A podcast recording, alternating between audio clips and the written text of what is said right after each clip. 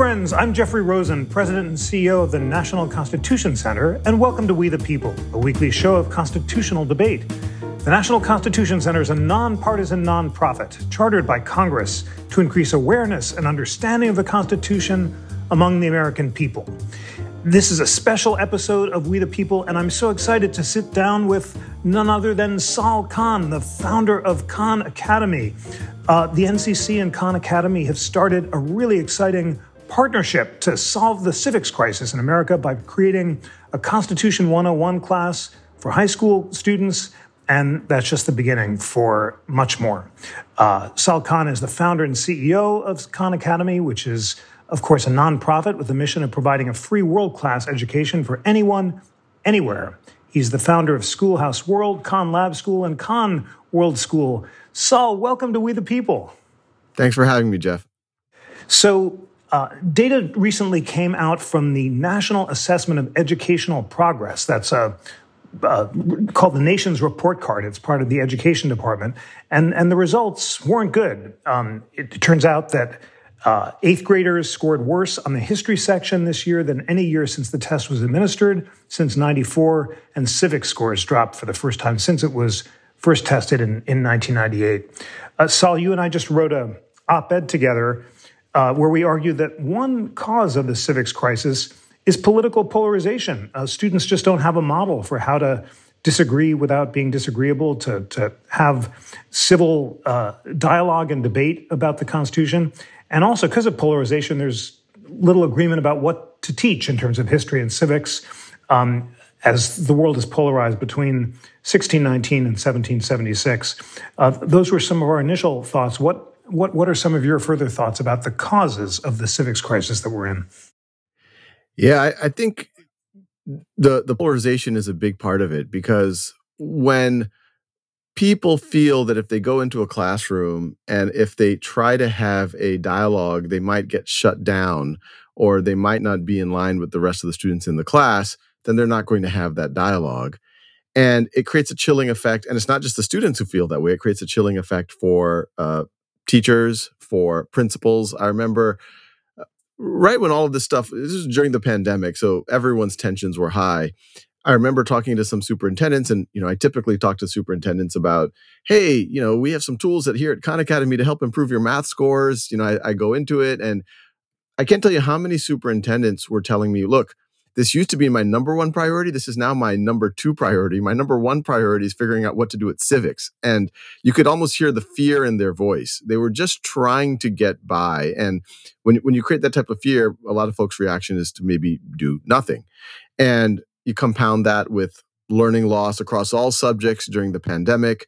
Uh, and you and it's not like things were great beforehand. Uh, it's you know even when you and I were growing up, I don't think students had enough um, engagement with really understanding the founding principles. And, and the reason why this is really worrying, and this is something you and I talk a lot about, is a, a country, its institutions, its um, its ability to thrive is not based on its infrastructure or its material wealth. It's not based even on the words that are written in its founding documents. It's really written on what's going on in the minds of the people in that country. Um, and no matter what, you know, I just I just interviewed uh, a gentleman for uh, Ramesh uh, for this um, for our course, and he, you know, he talked about how the founding the founders of our country talked about how some of the words in the Constitution they're just parchment barriers, they're just words, and what really what what really affects what happens are what what pe- what people's values are and what their incentives are. And unfortunately, I think we've the, the polarization and the chilling effect that that's had on honestly the middle 80% who doesn't want to be polarized um, has is now having its its effect on students. It's so true, and and Ramesh Ponnuru using the word parchment barriers from James Madison is such a good reminder of the fact that it's really civic habits of moderation and deliberation more than uh, any particular written document that will save the republic. Well, you and I have both jumped right into this course. And it's so, I, I, agree with you, it's so exciting to interview the leading liberal and conservative scholars in America for this course. We have an amazing faculty uh, Ramesh Ponnuru, Robbie George, uh, Judge Jeffrey Sutton on the conservative side, uh, Jamelle Bouie, and uh, uh, Linda Greenhouse and Heather Gerken from Yale Law School on, on, on the other side. It's just, I, I'm learning so much from these interviews, and it's so exciting to hear everyone's different perspective. What's your initial reaction to all the learning that you've done uh, over over the uh, past couple months? Yeah, you know, the first learning is it's fun to just even tell people what we're doing, and it's amazing that even though it sounds like a very reasonable thing that we're doing, which is we are interviewing scholars and first person actors on the on the political stage from both the right and the left uh, when I tell it to people, they almost feel like this is like a radical action. like, wow, and this and th- and that's actually working. I'm like, it absolutely is working. And you know, it actually turns out when we talk and and, and like I find it, it's very. Um, I find it very intellectually indulgent myself to be able to talk to these folks and essentially ask them whatever I wonder about about things. But what I'm finding is even they are in 80, 90% agreement. You know, they might they might interpret a few things, but they understand the other point. The really thoughtful people will understand the thoughtful people on the other side. And they tend to agree on some of the core principles that we're all trying to trying to get at. So I found it very refreshing. I have found it a lot less difficult to navigate than many people would have thought. I think you, know the middle reasonable 90% of americans when they look at the content it will excite them about civic engagement and it will make them realize that you know a lot of what the uh, the the the algorithms that make folks want to keep clicking on social media will have you believe is not actually the reality in america but if we're not careful it can become the reality as, as we often see with the polarization that is so true. I'm so glad you're having the exact same reaction I am to doing these interviews, which is that on the majority of questions of what the basic principles are, folks on all sides agree. And it's so exhilarating just to ask the same questions to people of different perspectives. What are federalism? What's the essence of the ideas at the heart of the Declaration? And have them give very similar answers, but from their unique perspective and just modeling that for the country, offering up these brilliant people who disagree about so much and yet agree about the basic principles of the Constitution, I think is, is such a privilege. And I'm so glad that we're doing it. One question that we ask at the end of all of our interviews is why is it important for students to learn about the US Constitution? And it's very inspiring to hear people's heartfelt answers to that. And, and, and folks do have different answers ranging from it's a, it's a framework for uh, agreement and disagreement to it protects individual uh, minorities against the tyranny of the majority to it, it is the fabric that binds us together and so forth. All eloquent and, and surprising and and, and um, really meaningful to share. What what, what are you uh, struck by answers to that question? exactly the same i i think and and it's all a flavor of and even for me you know even going through this process not through this process but very recently i i'm almost ashamed that it took me so long to realize that the root of the word constitution is the word constitute. That, it really is what makes up the country. And when you look at it that with that lens and that's what a lot of the scholars have also pointed out like how can you not learn about that? How can you live in a society and not understand the basic dna of what makes it society? And that's the only way that the society itself is going to continue to become a more perfect union, so to speak. Uh, but also, that's the only way that you can really thrive in that society is if you understand the institutions, you understand the guardrails, you understand that uh, these these these rights are not just protecting things that you like, but they're protecting some things that you might not like because by protecting that, it's also protecting things that, that, you like, and and um, some of the group think could eventually turn on you if you if you become part of it. Um, so, yeah, it's been very refreshing to see that uh, there's broad agreement on that question of why it's important to learn about the Constitution. So true, and I, I was also struck by the fact that I hadn't thought before these interviews about the roots of that word, uh, constitution and constitute.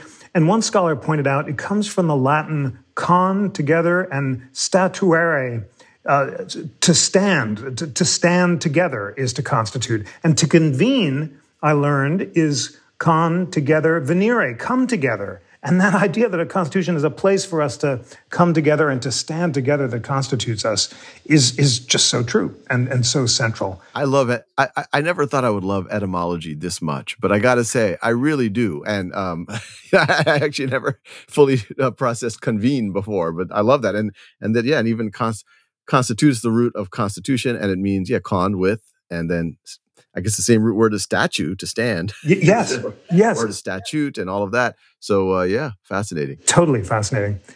Um, I, I know when we uh, began to collaborate, we were excited also about talking to immigrants about why the American dream and, and the, the, Constitution is important to them. I, I, we we still have to schedule some of those interviews, but what are you, what are you hoping along those lines?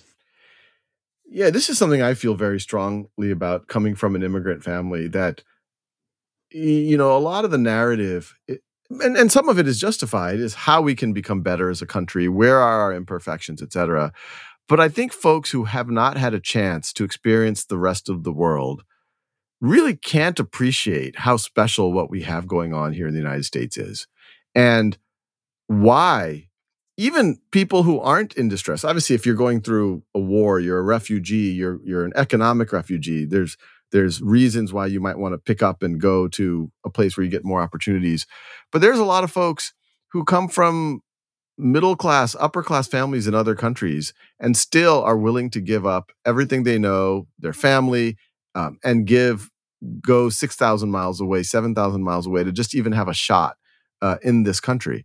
And they come here because uh, there's some things that they hear about the United States from afar. And when they come here, I think more often than not, they realize that yes, this is the most open country. This is the place where you have the most opportunity. Some of that is cultural, where there's this openness, there's this entrepreneurial spirit, but a lot of it is embedded in the Declaration of Independence. It's Im- embedded in, in, in the Constitution. Yes, there is bigotry in this country. Yes, there is racism in this country. Um, yes, this country does have uh, some dark aspects of its past. But if you look everywhere else in the world, uh, I would argue almost any other large, diverse country has at least as many issues, if not far more. So this isn't to be an apologist for America, but at least to appreciate what we have. Um, you know, I, I, if you live in a house and and some, you know, it's it's breaking down a little bit, and maybe some of the the flowers are dying or whatever else, uh, you can quickly say, "Oh, I wish I had a, a fancier house," until you realize that actually you have the best house in the neighborhood or you have the best house in the world. And I think once again, it's not just a matter of appreciation, but it's it, it allows you to have a a more optimistic forward attitude. And I think that's one of the reasons why oftentimes immigrants do well in this country. Because when they come here, they're like, yeah, there's some issues going on here, but wow, there's so much opportunity. There's so much that I can do with this. I'm going to lean into this. And I think uh, you know, I was born in this country. Obviously, my kids were born in this country, and if you don't have that that lens, you can take things for granted. You can sometimes get focused too much on the negative, and then they become self fulfilling prophecies. I think in, in many cases. So, I think we can really look to immigrants, people who are making this decision every day to get, pick up, leave what they leave, and they're leaving a lot behind uh, to come to the U.S. to to kind of invigor our appreciation for what we have. Wow, uh, Sal, that was so inspiring. I think we should put that in the course. You just made the best case for the American dream and the immigrant experience that I can imagine. And you talk about appreciating and that more optimistic, forward attitude, and you're so eloquent about it. Um, and I know that when we ask other immigrants, they will be equally uh, optimistic and eloquent because it's so heartfelt. I'll, I'll, add one thing, and you've you've met my wife, Umaima. Um, she feels very strong about this. She she grew up in Pakistan until she was uh, 12 years old, and then uh, uh, uh it was her father, and he's passed away. And but it, it, was his dream for like a decade to come to the U.S. for all of the reasons that I just mentioned. It, he eventually they eventually were able to uh, immigrate here, and her and they you know they came from a middle class, upper middle class family in Pakistan, and they you know, her, her background is very similar to mine. When we got here, various circumstances happened. We didn't have a lot of money. We didn't have a lot of uh, the trappings of middle class life. But her college essay was about how Ameri- kids who are born in this country are not grateful for what they have. that this is an amazing country. And at her 40th birthday, Uh, it was a restaurant. My wife is not an extrovert. She's not someone who likes to hog the microphone. She's usually, you know, she she she she views me as the as the mouth of the family, and she, you know, she just started talking about this about how on her birthday, you know, no one asked her to talk about the country, but she says like people don't realize how like what an opportunity we have in this country and how great it is. And the entire staff of the restaurant was in tears because I think it helped rem- remind them what they have, even though I'm sure we all have difficulties in our life and things that are suboptimal, but we have a lot going for us as well if we're, if we're lucky enough to be here. Wow. I, I love meeting Umaima and I could just imagine how moving she would be talking about the immigrant experience. And as, as we've discussed, just ask a first generation immigrant why America is special. And it's easy to end up in tears. We had a Constitution Day speech from Jim Specker, the president of University of Pittsburgh, and he had everyone in tears as well because he was so eloquent. You know, since we're still planning the final interviews, how shall we go about identifying other immigrants to interview?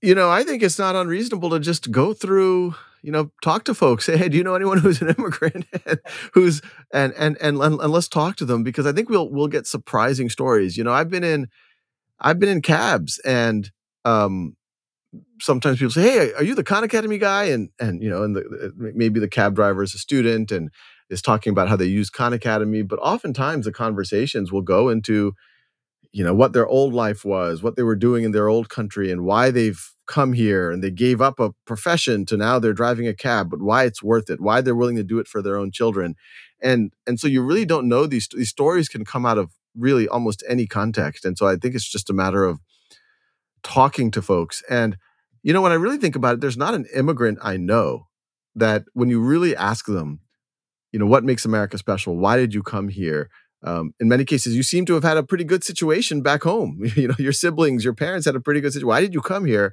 You will get a good answer. I love talking to you because we can brainstorm in real time and uh, plan out this great, great collaboration. So now I want to think about how we can bring this content to other audiences. This Constitution 101 class is going to be for high school students. Wouldn't it be exciting to distill these basic principles and great voices into uh, certainly a class for middle school students, and then a, a kind of a, adult version for college students and adults about the essence of the American idea in preparation for America's 250. Just just a, a dream, but what do you think about that? Oh, I couldn't agree more. I, I think uh, if we if we if we have the resources, a little bit of a fundraising plug for us, both as nonprofits, uh, yeah, we we absolutely could create all the way from you know kindergarten through college and life curricula around this. And you know what's also exciting is not only can we create these uh, these interviews from first person actors and immigrants and people in in in, in media, uh, and and create kind of a mastery based personalized exercise progression that we're also working with. But as many folks know, we're we're at an AI inflection point, an artificial intelligence inflection point, and we have started beta testing an artificial intelligence as part of Khan Academy. We call it Khanmigo, and we have found that it is perhaps most powerful, or one of the places where it's most powerful, is in in topics of civics because you can debate the AI about issues of the Constitution, the Second Amendment, the First Amendment. It can take both sides. We, we have simulations where you can talk to uh, founders of our of our country. Uh, eventually, I hope we can you know we can talk to the judges who wrote uh, major Supreme Court decisions, and the AI can emulate it and answer questions about about why they decided to weigh one way or the other, essentially because it's able to train on the decisions. Uh, so I think between creating that entire progression uh, and and bringing it into schools, we are working closely with about a we have tens of millions of students who come every month, but about a million students formally in classrooms in K twelve. We can do more and more for them, and then I would love to figure out ways to even people to get college credit for this, ways that even employers might want to do it because I think employers themselves are worried about the inability to have civil dialogue you know the same issue that you see in the in the broader world where oh well you know maybe people who are a little bit right of center and left of center are almost afraid to talk to each other for for fear.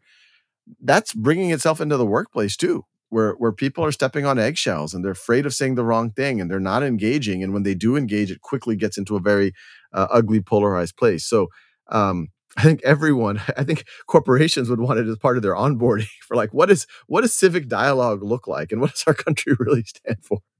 So true, and I love your uh, vision, which I completely share. And um, what uh, what's so exciting is that we have the core curriculum, the content rooted in the Constitution and constitutional law and history that will allow us to do this from a non partisan perspective. I want to ask you more about AI in a second because you, you, you and I have just begun talking about that. But just one more word about what the classes for uh, employees and for adults and, and college students might look like. Would we use the same kind of content, the same format with experts going back and forth, and then just devise ways for these different audiences to engage with it? I think the content that we're making with the experts, it can it's useful for someone. Uh, you and I have found a lot of value talking to these folks, but I think the the language that's being used and the level of because they're natural conversations they aren't these very pedantic or very intellectual conversations using all this technical language i've sh- i've started showing them to my 8 year old and he likes them and so um, i think the actual content is very appealing to a very broad range of folks i think the exercises we can obviously make the language and make the concepts a little bit simpler for the elementary school age students. But I think what we're already, uh, the concepts that are part of the exercises, I think they're completely reasonable for college students and, and adults uh, as well. Because uh, I think the beauty here is the, the underlying ideas are both profound, but they don't have to be hidden behind a lot of technical or legalistic jargon. And I think when people have a chance to, to experience it in a conversational way, which is what we are doing, um, it just resonates with them. They feel more connected about it. They feel more excited about um, about mapping it to their own lives. So true, and uh, of course, for middle school and high schools and college students, there's the unique Khan network and also the assessment method that ensures that folks are mastering the material. What what kind of platforms would you imagine for adult audiences? I imagine pretty similar platform uh, that they can watch videos, and that could be on demand. If they just have a question about the Electoral College, they can learn a little bit about that or the First Amendment. Uh, but if they really want to review and and make sure they understood things, as you mentioned, you know, mastery learning is just this idea that you get you should get a chance to practice and assess as much as necessary for you to really master the material. And so uh, in all courses, and we've been doing this in conjunction with y'all, we create very deep item banks. So someone might do a few questions. If they're still missing some concepts, they can do it again, and they're not going to see, they're unlikely to see repeat questions. And then they can do it where you're mixing concepts together and so that they can get multiple sessions for review, et cetera. So I can imagine that already being the core. Uh, but then on top of that, uh, you know, we're, we're starting to roll out, uh, as I already mentioned, artificial intelligence, where people can really start to take it to a whole other level one of the I thought most powerful points of feedback from a high school student when we were doing some of the early testing with the artificial intelligence, it was actually on a civics topic. It was actually on a judicial appointment and Senate confirmation.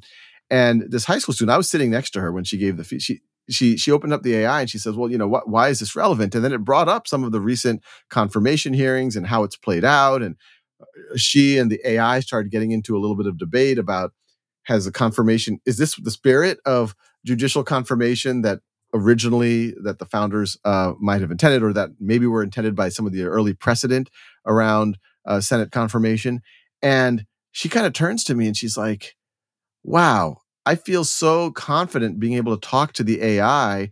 And I'm able to fine tune my arguments and my thoughts without fear of being judged in the classroom. And that goes right back to where we started. There is so much fear of being judged either as unintelligent or not a good argument, but oftentimes, oh, that is a you know you by by you saying that I'm going to label you as left or right or this or that, as opposed to just someone who's trying to navigate the content. Wow. All right, let's talk about AI. Uh, you and I haven't talked about it yet as uh, part of our collaboration. I saw your inspiring TED talk. Uh, as I mentioned, I have some more uh, I have some some skepticism uh, c- coming to it, but I'm open to uh, learning more about it and, and want to think about how it would be used in the civics context. Is is con if if we did it in civics, is, is Khanmigo operating from the full AI set of data that Chat GPT would, or is it a is it is it a closed set? Um, and do you use it sort of to pose questions rather than to answer them? How does it work? Yeah, and and and so what's been interesting, if you asked me a year ago, uh, is Khan Academy going to be using AI or generative AI? I would have said, yeah, generative AI is interesting. I've been keeping track at the time GPT-2, GPT-3. It's cool, but I don't think Khan Academy is going to use it. We were looking at, let's call it more specialized AIs to potentially recommend students what might be a good next activity on Khan Academy for them. But then last summer, uh, OpenAI reached out to us. They said, "Hey, we're about to finish our, the first run of training our next generation model, which is GPT-4." This was all confidential at the time, and they said, "We think it's going to be exciting, but also a little bit scary, and we think it's important to launch with social positive use cases from organizations that folks trust." And we said, education and Khan Academy were the first things that we thought about. And when I had access to it, those first few weekends uh, this is, you know, it seems like forever ago, but this is four months before Chat GPT came out, et cetera. And this is with a better version. Chat GPT is using GPT 3.5. This is GPT 4.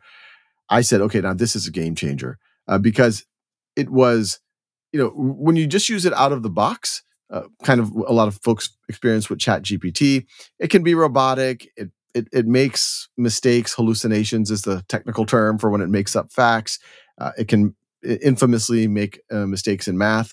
But we started to find that if we put it in the right context and we put the right guardrails around it, that you could really mitigate a lot of those things and you could create somewhat magical experiences out of it.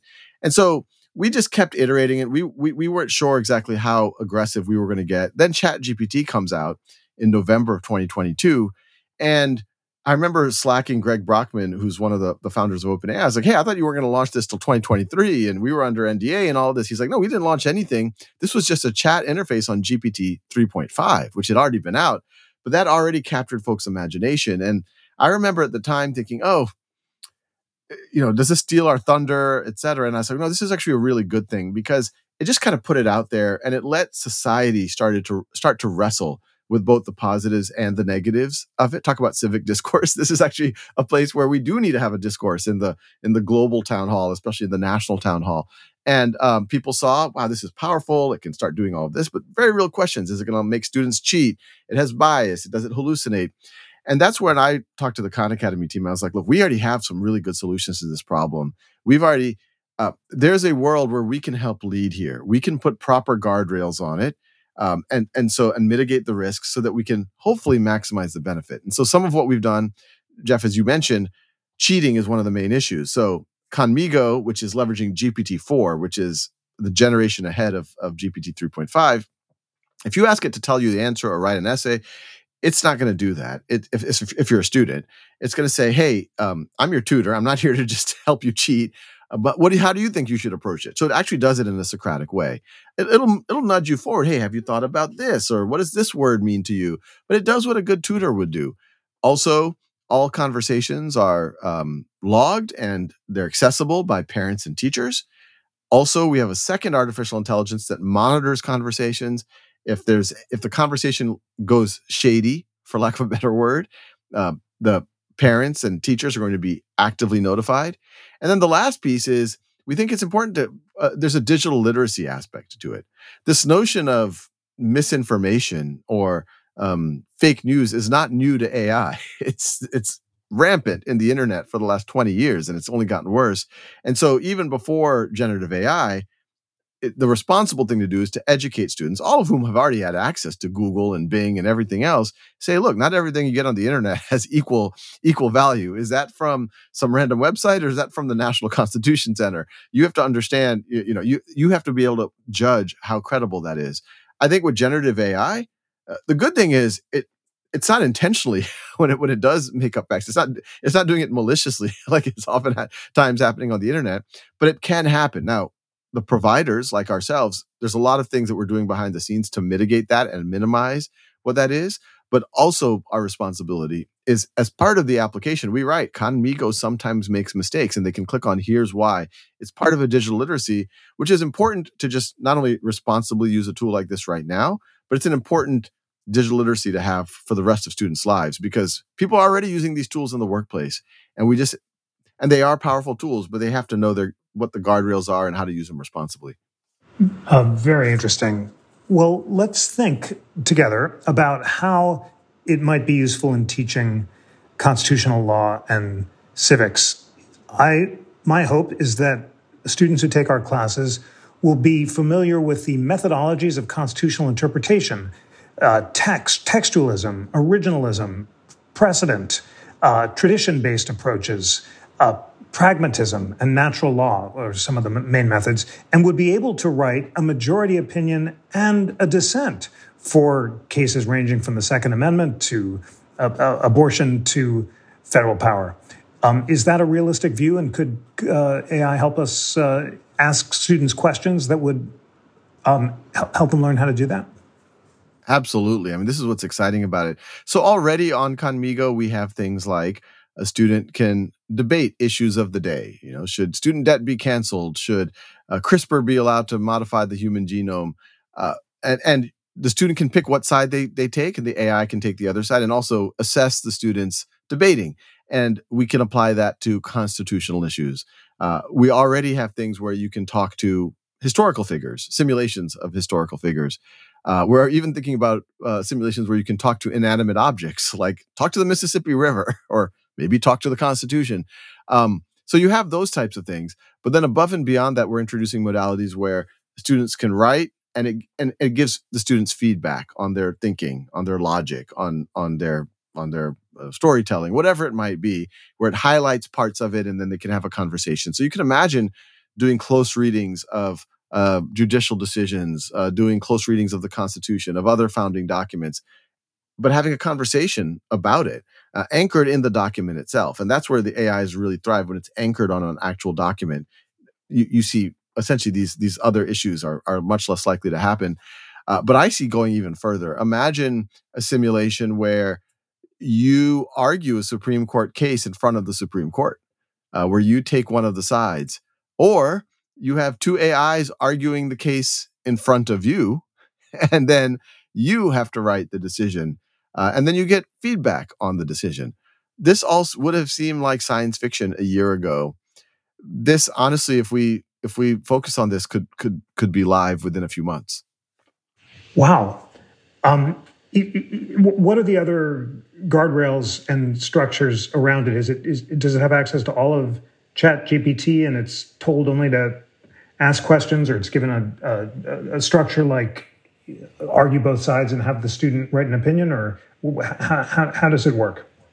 Yeah, so the way these large language models work is they, they're trained on, you know, as much of human product knowledge as they can get access to. So, you know, just think of it as the internet plus every scanned in book plus the transcripts of every podcast plus who knows what else they're getting. They also, you know, the AI uh, companies are are paying human beings to label things and uh, give extra context. So these large language models train on all of that. Um, you know, the the the P and T is pre-trained in GPT, generative pre-trained uh, model, um, and uh, or a pre-trained transformer, I should say. So it's a pre. The P is pre-trained, the T is transformer model. But the um, but then they do fine-tune training, and fine-tune training is you essentially get experts to work with the model, give it, you know, hey, here's a here's a prompt. What does a model come back and is that a good response or a bad response? And here's what the expert would have responded. And so they use that for things like safety and recognizing when the model might be going into not constructive places or, or might be getting overly biased. I personally uh, spent about 20 hours fine-tune training the gpt-4 model that's out there now for everybody um, around the tutoring use case where we gave our prompts that we were using to m- try to make it be a strong tutor. And uh, we were using the cases where it wasn't so strong, and I was saying, "Well, this is what I would have done," and we do think it, it's it's it's made a difference there. So between some of that fine-tuned training, uh, between uh, what's I guess called prompt engineering, which you know we spent months, countless hours writing prompts for each of these contexts, so that it feels magical, it feels conversational, but it also is accurate. It also is appropriately modest and, and, doesn't have overconfidence if it's if it's getting into a certain uh, area where it might not have knowledge. Um, and also, we're doing things. You know, math is I think the place where these large language models have historically had the most difficulty. But we we've been doing things, and I, know this might sound a little creepy. We've introduced notions of of AI thoughts, where the AI does things for its for itself so it can think before it speaks and then give a better response to learners. So if it's in a tutoring session with you and you it says, "Oh, you know, so Jeffrey, what do you think is the next step for this equation?" And you're like, "Okay, you know, I distribute the two and maybe you make a mistake when you do it."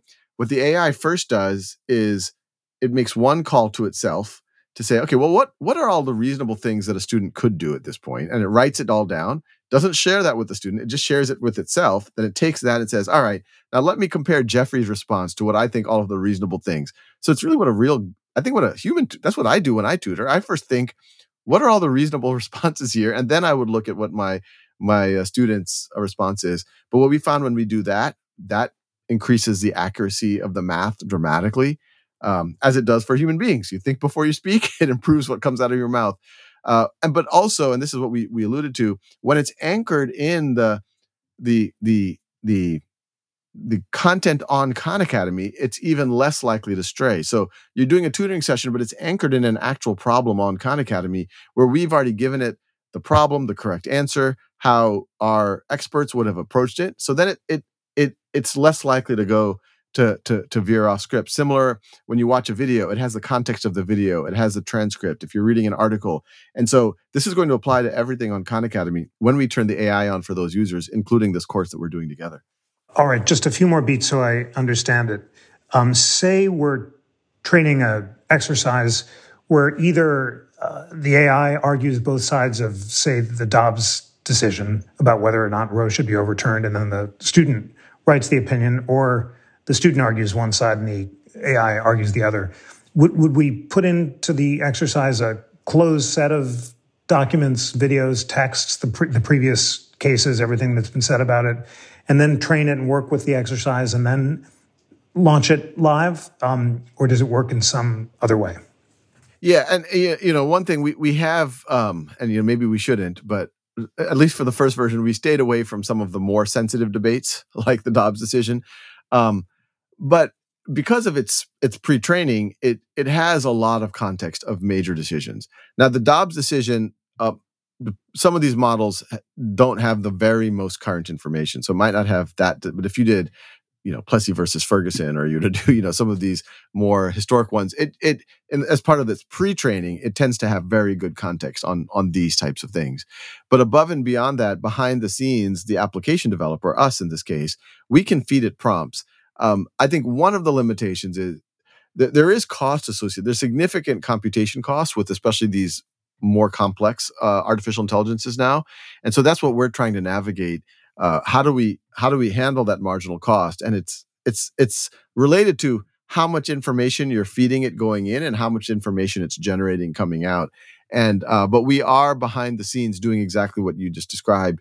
We are passing it the transcripts of videos. We are passing it you know we have a um, activity which it it's kind of acts as like a, a, a, college career coach and so we are behind the scenes passing it a lot of documents on like hey here are things to look out for here are things to stay away from here are some good rules of thumb some extra knowledge extra context that it wouldn't have just gotten from its pre-training so interesting well of course you know that at, at the ncc our, our our our mission is to teach that when it comes to constitutional law, generally there's no right answer. They're, they're just good and uh, less rigorous arguments. And training students and citizens to listen respectfully to, to all sides and to be enough of a, uh, to, to understand the methodologies well enough that they could write a really good majority opinion or a really good dissent in Dobbs based on whether they're originalists or, or living constitutionalists is a goal. So it, it does sound like you think that AI is especially good at training people to take both sides of a question. Yeah, I mean, maybe it's a sad state of where we are, but um, I'm I'm finding that Khanmigo is better at civil dialogue than than 95% of people. So. uh, as we expand our collaboration, what are other exercises you could see might be helpful in, in teaching people how to have civil dialogue and listen to arguments that they disagree with and uh, disagree without being disagreeable? you know, one of the things that we are exploring is not just have one-on-one interactions with the artificial intelligence, but using the artificial intelligence to facilitate conversation amongst several people. So you can imagine in the not too far future, and a lot of this will be anchored probably in, you know, a lot of what we're focusing on civics is imagine you know, Khanmigo, we're saying it's a tutor for every student, it's a teaching assistant for every teacher. And it's also, and by the way, it can help teachers create lesson plans and connect it to the real world or things that the students care about, et cetera. But we want it to be able to, a teacher could say, "Hey, what do you think we should cover?" And they develop a lesson plan, and then kind of meet, you know, maybe they say, "Hey, let's let's put all the students into breakouts, and in each breakout, we'll have two students on this side of that Supreme Court case, two students on that side of the Supreme Court case, and Khanmigo, you facilitate the conversation, and you know, based on the arguments presented, not some pre um, preordained bias. Uh, you need to make a decision based on the arguments presented and your reading of the Constitution or a reading of the Constitution.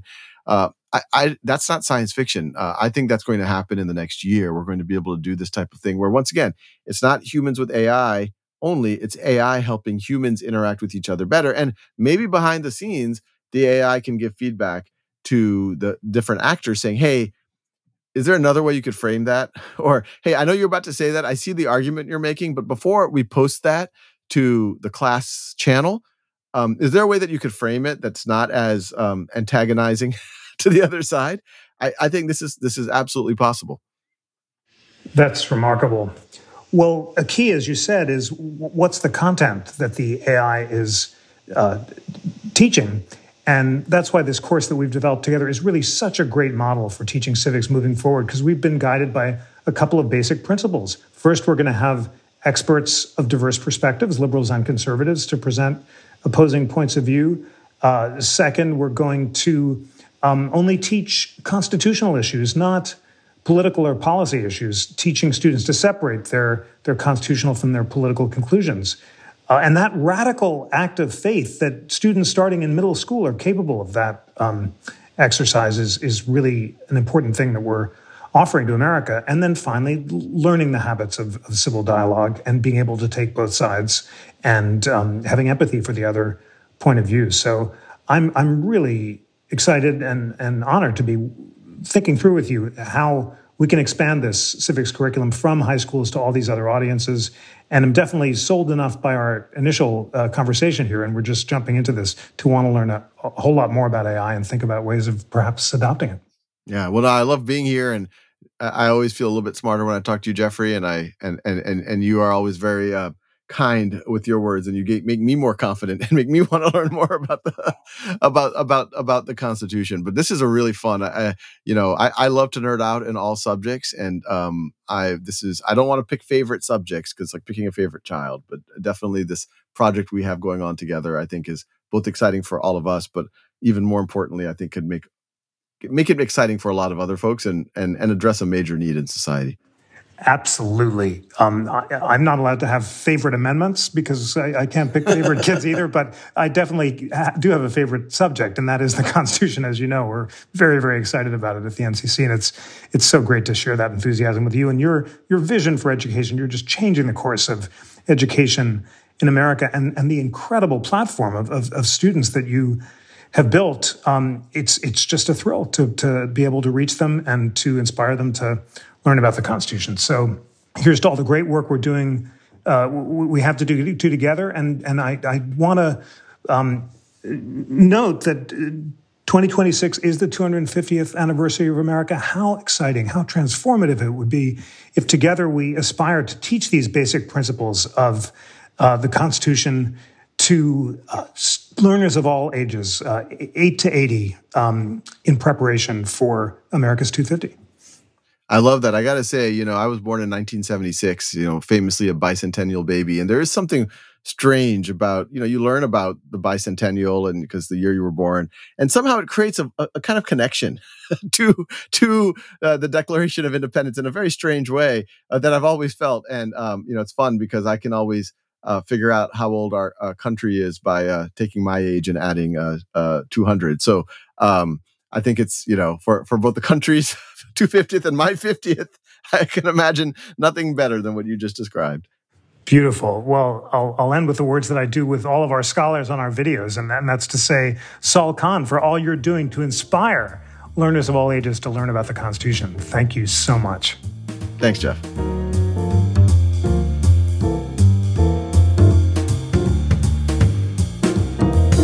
Today's episode was produced by Lana Ulrich, Bill Pollock, and Sam Desai. Please recommend the show to friends, colleagues, or anyone anywhere who's eager for a weekly dose of constitutional illumination and debate. Sign up for the newsletter at constitutioncenter.org forward slash connect. And always remember that the National Constitution Center is a private nonprofit. We rely on the generosity of people from across the country who are inspired by our nonpartisan mission of constitutional education and debate. And friends, what an exciting time it is for that mission. And as you heard from my conversation with Sal Khan, there's so much meaningful work that we can all do together.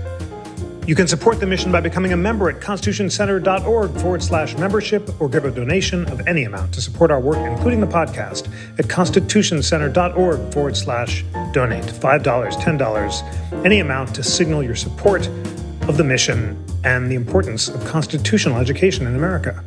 On behalf of the National Constitution Center, I'm Jeffrey Rosen.